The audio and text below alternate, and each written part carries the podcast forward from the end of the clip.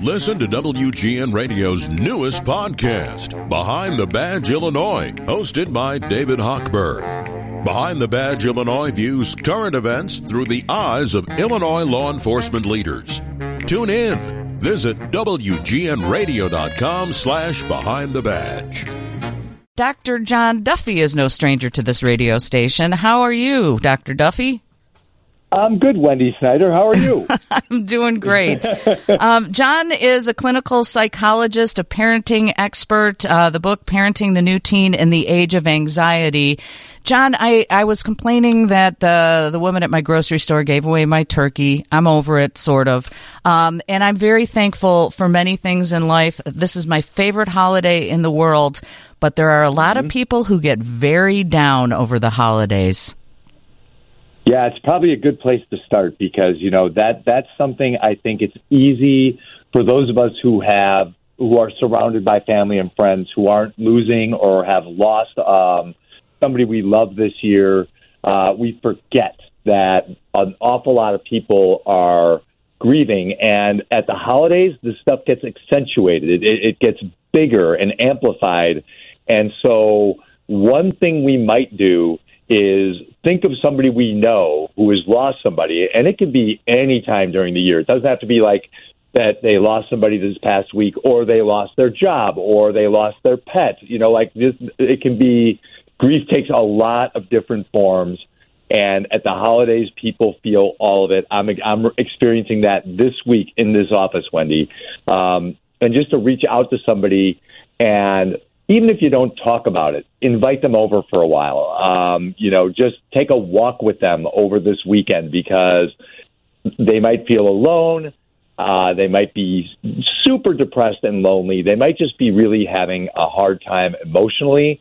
So to reach out and just give them a moment of your time can mean the world. It really, really can. I lost uh, a cousin. Uh, it was a year in January, so this is going to be the second Thanksgiving without her. And how we kind of um, memorialize her is we invite another person. So it's not like our guest list is dwindling on Thanksgiving. It's actually growing because the thought of an empty chair makes me sad. I love that. Um, and I think everybody's going to have their own ritual around that, you know, especially if you've lost somebody. I love that filling the empty chair, right? Because it kind of honors who you've lost and invites somebody else to the table. That's really lovely, Wendy. Um, some people love the empty chair. Some people just want to toast that person. Some people want to tell stories. Uh, and I think there's space for all of that. And the mistake we would make is to ignore it all. And I've worked a lot of fam- families who've tried to do that and just force themselves into a good time when that's just not there for them this time around. And so to do something different, a different ritual, go bowling instead of going for the whole turkey dinner, you know, something different might be just the salve that you need to heal as a family and get back to, you know, whatever traditions you want to reestablish starting a year from now. I'm going to ask you for some advice. Now, thankfully, in my family, we haven't had any uh, familial fights, but it seems like. Um, I'm half Italian, and I know a lot of Italians fight, and then they split off and each have their own pizza restaurants. That's what it seems to happen with Italians. But if you actually have like a sibling or a parent that you absolutely can't stand, first of all, I'm so sorry for you. But this really happens where families don't get along. How do you begin the healing? I know that's there's probably a lot that goes into this, and you don't have enough time to answer. But give us some tips if there's really someone you don't don't like who's going to be at your Thanksgiving dinner, do you bite the bullet and go, or do you do you skip it this year? So there, there, this is an interesting year because I have not been asked that question the last couple of years because we've had the luxury for those who are estranged or having a difficult time in their families of a pandemic. So we could opt out or not invite somebody that we didn't get along with, and we kind of had a built-in excuse that we really don't have anymore. So, a couple of ideas that I'll throw out there.